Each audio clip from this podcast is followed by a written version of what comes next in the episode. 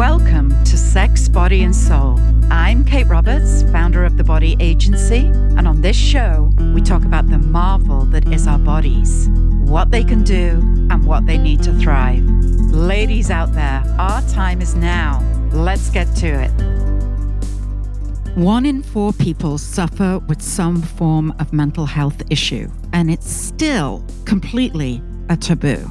I have witnessed firsthand throughout my life and my family the damaging causes of not being in control of your mind. Collin Henderson is the founder of Master Your Mindset and a leader of mental conditioning. He's written seven books and has innovative trainings on mindset, mental health, culture, and sales psychology that's used by some of the top brands in the world. He also partners with The Body Agency and Real Frequency to reach colleges, sports clubs, and schools with this very important work. Welcome to the show, Collin Henderson.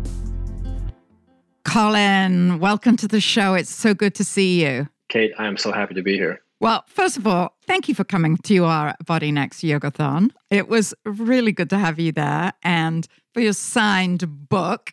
I have been enthralled with this. The title of it is Quiet Mind, which I've tried to have for many, many years because my mind is all over the place. So that's what I need. I need a quiet mind. So it's a great book. It's got a great title, and it's wonderful to have you on the show. Yes, it's a great partnership. Uh, we do. We have a great partnership. And thank you for mentioning that. Collin and I have joined forces at the Body Agency people can log on and learn about his organization, Real Frequency, where you can get courses around coping with mental health and exercises that you can do. But my first question to you, Collin, is what inspired you to both write this book and also get into the mental health field? That's a great question. I think that origin story is very important to talk about. And I think I'm in this space because I struggled for many years was a great athlete in high school and college. I played two sports in college. And the analogy I give is I lived my life like an iceberg for most of my life. Above the surface, people saw someone who was very successful, did graduate school, was in sales, selling to doctors and hospitals. But under the surface, which a lot of people think we're being more aware of, is I didn't talk about depression and anxiety. I tell people I'm a recovering perfectionist. And my struggle was like a lot of people who either in dance or music or in acting or sports, they get their worth tied to performance. So every performance was a matter of life and death because if I failed, I felt worthless. If I had success, I felt worthy. And it just it hit a point where I just physically wasn't healthy, wasn't right, wasn't engaged. I was felt lonely and sad. And I was always just so curious and wondering why do I feel like this? Am I the only one? And uh, luckily, I changed careers and I was exposed to a mindset coach. So there are three things we can train, Kate: our body, our craft, and our mind most performers just train body and some craft. Most business people just train craft. But this mental side, like, it's so untapped and so undertrained. So once I got exposed to some of these concepts, I was healthier, happier, performing at a high level. And a switch came on. It's like people just don't know these tools. There are tools that we can learn. Well, you know, we're about to talk about a very delicate subject, something that has plagued me my entire life. And I would say, is probably the same for just the majority of the world. Like everyone suffers from some sort of mental health, whether it's a family member, whether it's themselves, whether it's a colleague, depression, anxiety, sleep disorders, eating disorders, OCD, you name it, it's out there. And if we were really to do the numbers and look into it, I'm sure it would be gargantuan. Maybe you even know what the numbers are, but you know, I don't know anyone who hasn't suffered in some way. This is an extremely personal and important podcast for me. My mother was bipolar and uh, self medicated as an alcoholic. And my brother, who's only a year older than me, developed Parkinson's disease and decided to end his life because he didn't want to be a burden on me because he's my only sibling. And so when I was really thinking about this podcast, and I talked to a very, very good friend of mine who's a therapist, and she said, Kate, don't do it. Don't do it. Don't do the podcast. And I said, you know, it's such a big, important part of what has happened to me and what has shaped me over my life. First, with the challenges of my mother, who, you know, growing up with a mother or a father who suffers from mental health issues. And I actually think my mother was molested as a child by a family member. But when you grow up and you are parented or not parented by a person who's consumed with their mental health, it affects you for life. And what just resonated with me so well, what you just said was, you know, you're obviously a high achiever. I'm a high achiever, right? I think people who've suffered with mental health, you either go one way or the other. You either rock yourself back and forth in the corner of a dark room, or you are out there trying to be the best of the best of the best because, you know, you've suffered and it's your coping mechanism, right? So I am no expert. I'm just a beneficiary of mental health in my family. So this is a very, very important subject. I've traveled the world. I've been in healthcare for 30 years. And I was just saying to you that one of the main ways of dying in Pakistan is throwing yourself off a bridge with your children in front of a train because you can't feed your family. Now, if that isn't acute mental health, but the point is, is there's no resources for mental health, right? You have to be rich to get healthcare for mental health, right? You have to be rich. It's often not covered with health insurance and it easily affects one in four people. I mean, I think I'm underballing that, but it's easy. So I wanted to share that. I don't talk about it a lot. I've been actually embarrassed by it because, you know, there's a lot of like self blame and what could I have done? And, you know, sort of pulling yourself up and trying to cope and, you know, lead your life. But I hear sadly so many similar stories of people who suffer in this way. So, what are your thoughts, Collin? And with real frequency, you're one of the only mental health experts actually that has dedicated their life to this. You know, I know a ton of therapists. One of my best friends is a therapist. She's amazing. Her name's Christine Weinberg. She lives out in the Hamptons. And, you know, I always go to her with everything. And she's like, go to a therapist, for God's sakes, go to, how can you deal with all of this? Go to a therapist. But talk to me. Like, what are your thoughts? Well, let me just hold space and just acknowledge and validate your emotions, your feelings, you know, the upbringing, your mom working through what she had to work through and losing your brother. I just want to acknowledge and just say, I'm here for you. I feel for you. I don't have the answers, but I'm going to hold space for you. Thank you. And I think just having that acknowledgement that we don't have all the answers. And I think the thing about mental health is if we suppress what we don't feel, we can't heal.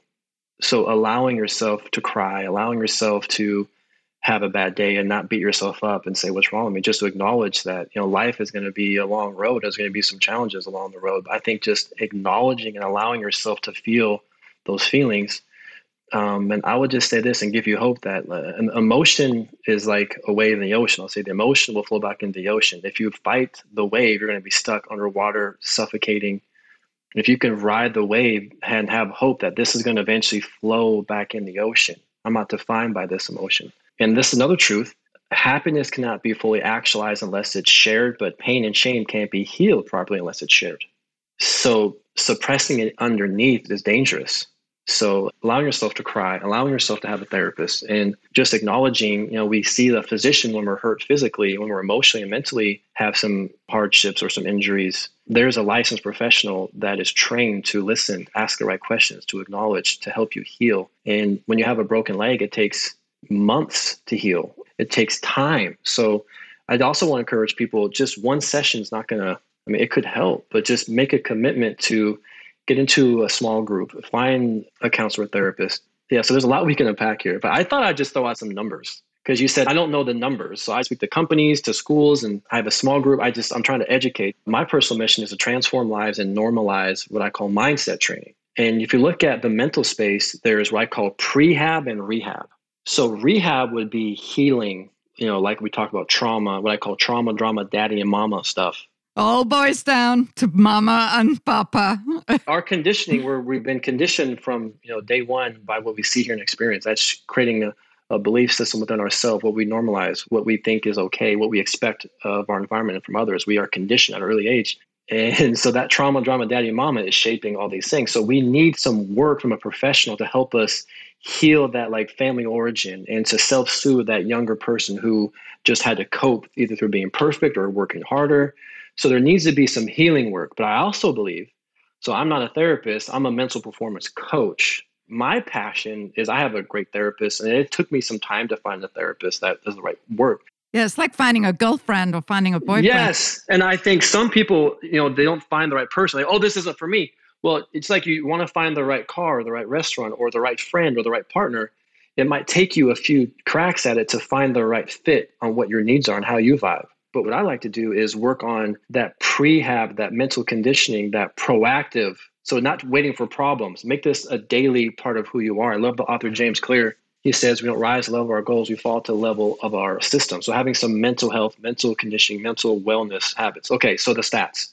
So over a million Americans miss work each day due to mental health challenges. Anxiety is the number one mental health concern in adults and teens. From a kid perspective, teens and children, one out of three adults, it's like one out of four, one out of five. During COVID, one out of two humans have been impacted in a negative way with their health, emotionally, mentally. These next numbers are staggering. 75 to 90% of USA doctor visits are caused by mental health issues like stress, burnout, overwhelm, anxiety, depression. Almost 9 out of 10, the root cause of whatever ailment is from a mental health origin. And then a few more is in the United States, USA companies are losing half a trillion dollars because their employees are not engaged because of mental health challenges. And this number is really staggering. 63% of USA workers want to quit their job because of mental health challenges, stress, burnout, overwhelm. So the thing I'm trying to say is if we're not doing something as leaders, as business owners, we are being negligent. There's a negligence here if we're not having some proactive training, some offerings to some counseling therapy. If people are number one asset, we need to be creating some structure to protect and to heal and to equip. Because if we're not, we're missing the boat. No question. No question. And I have so many thoughts about this because, well, first of all, I am a company and a charity owner. And so I have employees that I care about deeply. I came from a massive health organization that had 9,000 people in it who lived all over the world, mostly in the developing world. And you know, when I first started there, I was there for 20 odd years. There was no such thing as a mental health day. In fact, if you mentioned that you were like needed a mental health day, you basically would laughed out of the room. They're like, pull your big girl pants up and come into work, you know? So this sort of mental health days that you can take is so new. And I think it's absolutely brilliant. However, it can't be overused, right? I think it's very interesting right now with everything that's going on with big movements, whether it's Me Too or, you know, mental health awareness. Like, there's got to be a happy medium between human rights, right, and healthcare, but also when it goes too far and people start using excuses or, you know, making it up. But I'm thrilled that a lot of companies now, and let's encourage this, Collin. I mean, you know, let's do this through real frequency and get corporations on board to offer these training centers and get HR involved. And I know a, a, lot of corporations would really love to integrate this into their corporate policies. But there's one thing I want to actually mention, which, you know, and you talk in your book a lot about behavior and changing your behavior and your mindset. And, you know, I love the diagrams. So you've got mindset in the middle, and then you've got beliefs and you've got behavior. Now, let's just talk about the behavior for a second, because I think that is all so interesting. I mentioned, you know, being an overachiever. Like, you know, I genuinely believe that I'm an overachiever, not because I'm smart, it's because I had a mother that I couldn't control. Like, all I wanted to do was have a normal mother who loved me and wanted to, you know, just bake apple pies, you know? Like, I didn't want to be picking her up off the floor after she drank a whole bottle of vodka at 12 years old, right? And so the behavior, right, that came out of that was funny enough, very dear friend of mine who I've worked with for many, many years. Everyone knows who she is. It's Ashley Judd. We went on many trips together around the world on mission trips. She became an ambassador for this work around female reproductive health and HIV and healthcare. And my behavior towards her was constantly trying to get her to do things that we needed to do, right, as an organization, which I knew she didn't really want to do. And eventually, she sat me down because she, and she's very open about this. She's in AA and it was for mental health, it wasn't for alcoholism. It, she is recovering and knows more about this than anyone I know. In fact, she's taught me so much. She sat me down and she said, Kate, you are codependent. You are a codependent person and it is not healthy. And I didn't even know what that meant. She said, You need to go to an Al Anon meeting. You need to understand how your upbringing of basically having to look after your mother and not being loved in the way that you needed to be loved has affected your life. And now, how you will pretty much do anything to be successful.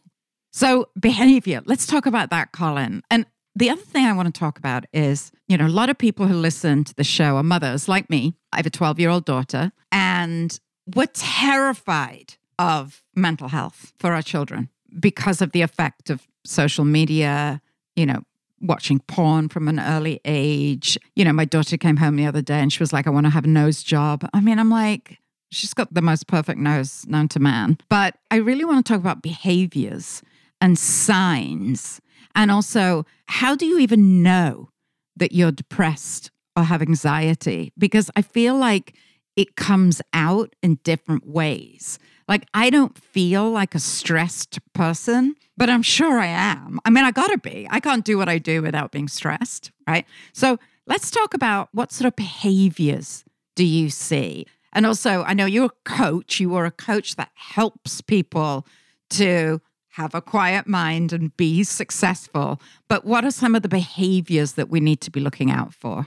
That's a great question. I think let's just start with a foundation of understanding what we're talking about. So, listeners, how would you define mindset? Think about that. We know that's important for everything that we do. So, mindset is a conditioned set of beliefs that drive behavior.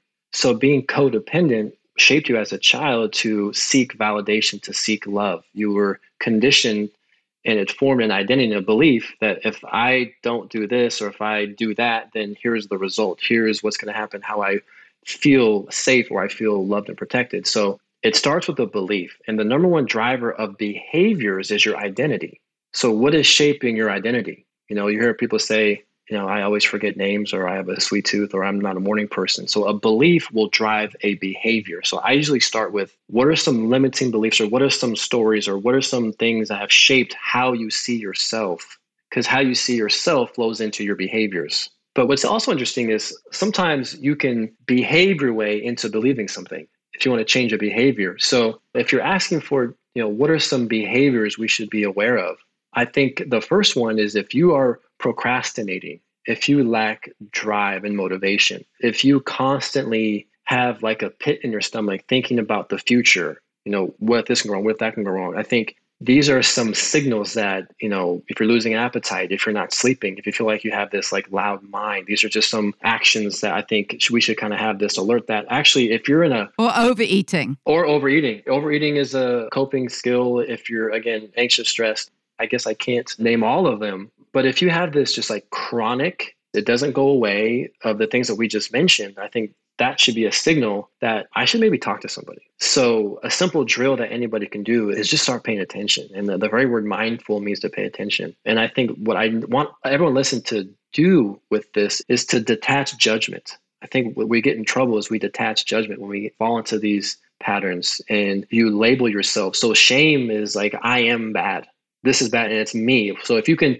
separate the behavior from the person, that's where I think healing starts to happen. And normalizing that we all have times in our life, you know, during the days, weeks, months, years where we go through a season or a time period where we're feeling these things. And just the worst thing you can do is just to hide it. And I think really asking for help is the ultimate sign of strength. So I believe everybody needs three things a community, number one.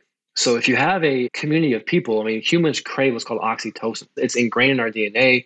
We crave to be connected, trusting, bonding with somebody. So even if you just have one friend or someone you trust, get a community of people that you love. And I love what you're doing with the body and and everything that you're doing with like, we're just creating community around the world for people who don't have community. The next thing is I think everyone should have a, a counselor. These are three C's, a community counselor, somebody that can help you look back. So the counselor therapist helps you look back, uncover some of the patterns, uncover some of the triggers, what's conditioned, and start to heal because what is not properly processed, Kate, gets projected. when you don't properly process the trauma and the drama and the childhood stuff, you just live in the state of shame, guilt, and fear. And then a coach helps you move forward, helps give you a roadmap, help gives you some direction, some tools, strategies. So I would say if we can first establish that we all have these types of issues, some are extreme, some are less, but no human being walks around and doesn't deal with these things. So if we can just normalize it and build this ecosystem of a community, a counselor, and a coach, I would say that'd be step one because it creates space for us to talk, to get vulnerable. And you know what, Collin? That's why I'm so thrilled that we've joined forces at the Body Agency because what we're going to do now with these yogathons as they grow around the world is we're going to do themed yoga yogathons. So we'll do the practice and we'll do the breathing and we'll do the mindset and we'll do all of that normal stuff. But then we're going to bring in speakers like you to really do a session which you can either watch on Zoom or in the class and you know choose a topic each time that's so educational and what you just said is brilliant because I'm a key example right of somebody who's lived with immense shame and right you're only as sick as your secrets and you know not wanting to go to a therapist thinking I'm strong enough to be able to deal with this. And I'm going to throw myself into my work. And that's going to be the shield that will protect me. But it doesn't, right? It's all got to somehow come out in the end. So, you're a pretty big deal, Collin. Like, yeah, I mean, guys listening out there, you don't realize this guy's like a pretty big deal. And he works with companies like Salesforce. So, when somebody goes to the body agency and clicks on our partnership, what types of things can they expect to be able to achieve with your help? I love that. I think with this concept of a community counselor and a coach, it's just to make this a part of what you do each day. So we don't rise to our goals, we fall to level of our system, says author James Clear. So it's creating just a daily commitment that you matter, you're mindset matters, your wellness matters. And just like your body, you can't be stronger or more fit if you don't do some exercises. Well, the mind is the same thing. Your soul, your spirit, your confidence, your resilience, your ability to self soothe, your ability to be aware, these are practice skills. So if we don't have a coach to give us a concept and a drill, so everything I teach, we teach, it starts with awareness. Awareness precedes behavior change. Most of us walk around and we're not aware of these limiting beliefs, of how negative we are of these behaviors that we're in these same patterns. So it also starts with awareness. The next thing I think we like to do is we want to teach you a system or a concept or a psychology model that is not taught in schools. Schools teach us what to think, they don't teach us how to think. Businesses, their onboarding is about craft, product, industry. They don't teach about yourself, how to be your best coach. So, and now we have Instagram and TikTok, and people spend all their day studying other people. We don't study ourselves. And so you have awareness, you have a system, and then I'm obsessed with application tools. Having a tool, awareness, system, application. And there are five pillars that I teach of mental wellness. The first is self awareness, the next is self talk. I don't know, how aware you are of the influence your dialogue has on yourself. So maybe let's just pause there. And Kate, what percent of human thoughts are actually negative? from me or in general? Just in general, like brain science. Are you asking me if I do you want a percentage that I think that it is? I would say probably 60% negative, 40% positive. Research from the National Science Foundation 80% of human thoughts are negative and 95% of human thoughts are reoccurring. Wow. So the brain is designed to survive, not thrive. This amygdala, this you know part of your brain that's looking at fear and threat and danger, you know, we have the same emotional body state change to physical threats as we perceive social threats. So we're not being chased by lions and tigers. So now it's like socially, I have the same state change, and our thought life, our thought atmosphere kind of guides that. So the brain thinks in four dimensions. You know, a thought or a word shapes a picture, a feeling, and a belief. So I think part of our work is let's just start being aware of how you talk to yourself, what thoughts you give your energy to. And it's this concept your first thought will be negative, but your second, third, fourth thought doesn't have to be if the mind is, is trained. So self awareness, self talk, and then I would throw mindfulness in there, and then self image. I think self image is such a huge thing that is not talked about. Massive. Let's talk about it. I know. So, self image is your identity, how you see worth, how you see yourself, how you look at your strengths, loving yourself. And part of my story, Kate, is you talked about your upbringing. So, my father passed away about two months ago, and we had a great relationship as an adult. As a kid, not so much. My dad loved us, would do anything for us, but he was so competitive. And at an early age, my self image was wrapped around I have to be the best athlete, I have to be the top performer. And he was my like vocally loud parent, you know. And once this started happening, I was like 11, 12 years old. This anxiety, I developed a slight stutter. So people don't believe this. I used to stutter pretty bad. So in sixth grade, I was, you know, going through like, you know, fourth, fifth grade, I started to like experience this, this like intense pressure, car rides home, just verbally like loud, like he was the dad that was the loud dad yelling and he coached me too. So I just right away associated if I'm going to protect myself, if I'm going to be lovable, I have to be perfect. So that manifested into this performance anxiety, which developed into a stutter. So when I, I changed schools in sixth grade, I got asked to read out loud. I got stuck on a word. And there's a really good book called The Body Keeps the Score. So that's where your emotions and that's where the feelings are stored. This trauma is stored physically. That's where sometimes just affirmations aren't going to do shit because your body is like, nope, screw you. I know what that felt like. And you need to protect yourself and fight, flight, freeze, hide. So there's a time in my life I couldn't say my own name. I couldn't order food through a drive through. I couldn't answer the phone. I couldn't put together a sentence because my body was just so wound up in fear and anxiety. And that was tied to self image and this belief system of, I have to do this in order to be safe, in order to be loved. And my coping skill, like you, was just to grind harder. Do you know, I'm so glad and thank you for sharing my story. And I'm so sorry for your loss. I also just lost my father and it was devastating. But I really want to talk about self image because it's all consuming, right? And it's exasperated by access to social media and no one's posting on Facebook, oh, uh, my brother killed himself today. You know, they're posting like, here's how great I look in my bikini in St. Bart's, right? And so kids, I see mothers now hand over their phones to babies, right? To keep them quiet. So, you know, it terrifies me. I have a 12 year old now who you look at and you think she was 16, 17, 18, right? She sort of lives her life through the TikTok world, right? And I try to limit the access.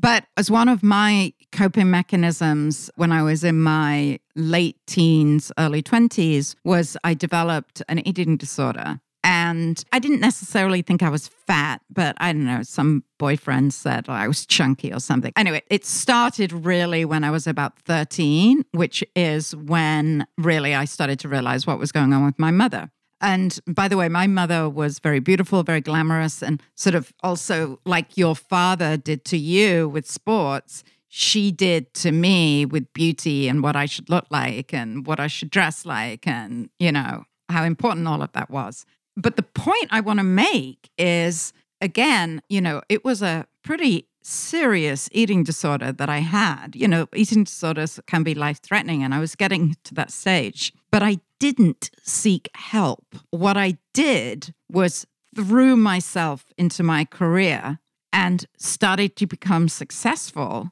And through that and doing my own research, was able to sort of semi cure myself, right? Now, that's not possible for a lot of people. And I think that mental health and the trauma from parents and you know PTSD and all these things we just don't have enough time to talk about it all but again as a mother and a lot of parents listen to the show you know I'm terrified of my daughter developing an eating disorder because I just know how life destroying it is and how hard it is to overcome and our self worth. I mean, you just put it so well, right? Your self worth and your self image and confidence. And, you know, my brother and I are like, we look exactly the same, but we're just two completely different people. He's shy and introvert and suffers from anxiety and depression, obviously. And I am seem to be the one with all the confidence and the success and the being out there and the friends and the network. So, I mean, it's just such an interesting subject and so dangerous. So dangerous. The world that we live in right now with all these images that are forced down our throats every single minute of every single day when we pick up our phone and put something on Instagram or flick through stories or God knows the time that that takes out of people to days as well, but it destroys your mind and your confidence. Yeah. Well, I think we have to go back to how we define mindset a conditioned set of beliefs that drive behavior, and that conditioning is shaped by what you see, hear, and experience. So, by what you're consuming, looking at, parents, what they're modeling, what they validate, what they praise. And I think if there's parents listening to this, a simple just law that we need to understand is how you speak to your kids becomes their self talk and their self image and they're watching and observing you. So just being super aware of that. And also, I think we need to kind of set parameters. This era that we're in with the internet and social media, like it's not healthy. So we can't just give our eight year old the iPad just because we have a phone call we have to take or because we're now, I would say on the airplane, maybe. You know, having little kids on an airplane, that's another story. I mean, you got a lot of children, you know? I just think we can't just pretend that this isn't the world we live in. We need to educate ourselves. So I have so much empathy for parents because a lot of them they just don't know what they're doing. No, that's the problem. My father loved us unconditionally. He would do anything for us. He's just competitive, and he grew and evolved and was super humble about it and grew and apologized and just I was so amazed how he just evolved and like just was super supportive. But he just didn't know. So I think part of this education is we need to educate the kids, we need to educate the parents, we need to get the teachers and the coaches on a similar frequency, common language, know the data, know the science, know the pitfalls, know some of the challenges, and here's how we can do it a different way. So I would just parents, let's just talk about Carol Dweck's model of a growth mindset. So there's a fixed versus growth mindset. Fixed mindset is it's really all about image and ego, and you don't want feedback because it's a threat to your skills. You think people just have it or don't have it. You look at just only outcomes and results, where growth mindset is effort and improving and learning new things. And so a lot of parents are just looking at outcomes and results instead of the process? How is the effort? How is the attitude? How is the growth? Were they in tune with their values? Most families don't have values. Like they don't have like what's important to us. What do we evaluate? Not just results. So it's really process over outcome. We can't control outcomes. And when you get so hung up on the outcome, that creates the anxiety. It's so oh gosh, it's so interesting what you're talking about. You almost need to like write those values on the wall, right, at home. But you've hit on something that's so important. And I think we should do a whole new show about it because guess what? We're out of time, which is devastating. I knew it would go this quickly. I've got one last question for you. So, as you know, at the Body Agency, we're embarking on this big campaign called Body Next. And mental health is a huge, huge part of it. And we want to, you know, change the world for kids starting at 10 all the way through everything from head to toe. So, mental health, overall health, sexual wellness, the whole gamut. And mental health is so tricky. You know, you and I obviously have learned a lot about it because we've both suffered with our family members or ourselves. So we sort of know what to do. But we're about to launch a program in India, Body Next India, where it'll be the pilot program of really teaching both parents and kids about these issues. And it's just so difficult to know how to approach this mental health issue. My daughter suffers from ADD.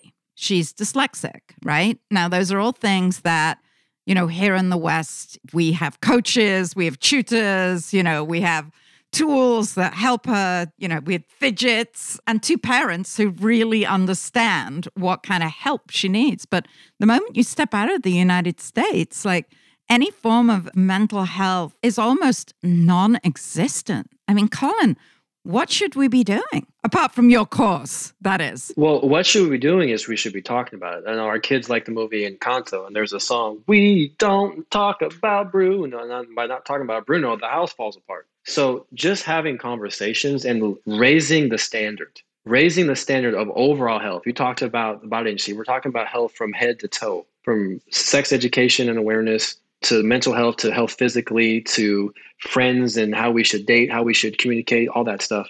This has to be moving forward from an educational system, from just a structural format and design. This has to be a pillar. There's too much data on suicide and depression, anxiety, body image, eating disorder. I mean, there's just so many things, and just burying your head is not going to solve the problem. So I don't care if it's us, find someone. It's really not about who it's with. It's just have something in place. And just to finish the five, so it's self awareness, self talk, mindfulness, self image, fear and failure management, and being process focused. We should be educating about fear and teaching parents, kids how to recognize and then some coping skills. So schools are teaching us math and algebra and spelling and social studies. Like this needs to be a required class. And then we want to be in the United States at the forefront leading this effort and taking this education around the globe. I think we should have some people, let's we can collaborate.